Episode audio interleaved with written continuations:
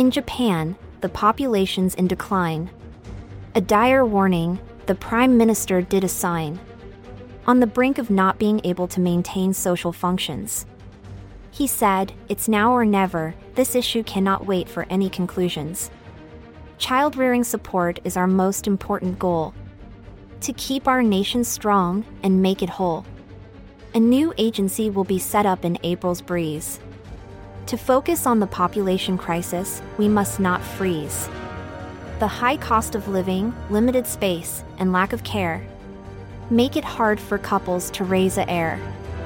Fewer kids are born, the workforce shrinks. The economy stalls as the population blinks. Attitudes shift, more couples delay. Work pressure and economic stagnation make them dismay.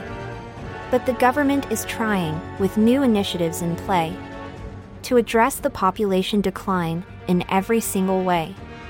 Rural towns have started paying couples to breed. But the problem still persists, it's a difficult seed to seed. Shifting demographics are a concern in other parts of East Asia too. South Korea, China all facing similar issues, it's true. But Japan must act fast, before it's too late. To ensure a future for its citizens, before it's sealed their fate. The average real annual household income declined.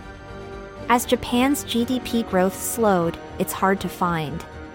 But with new policies and support in place, we can work towards a brighter future and a better pace.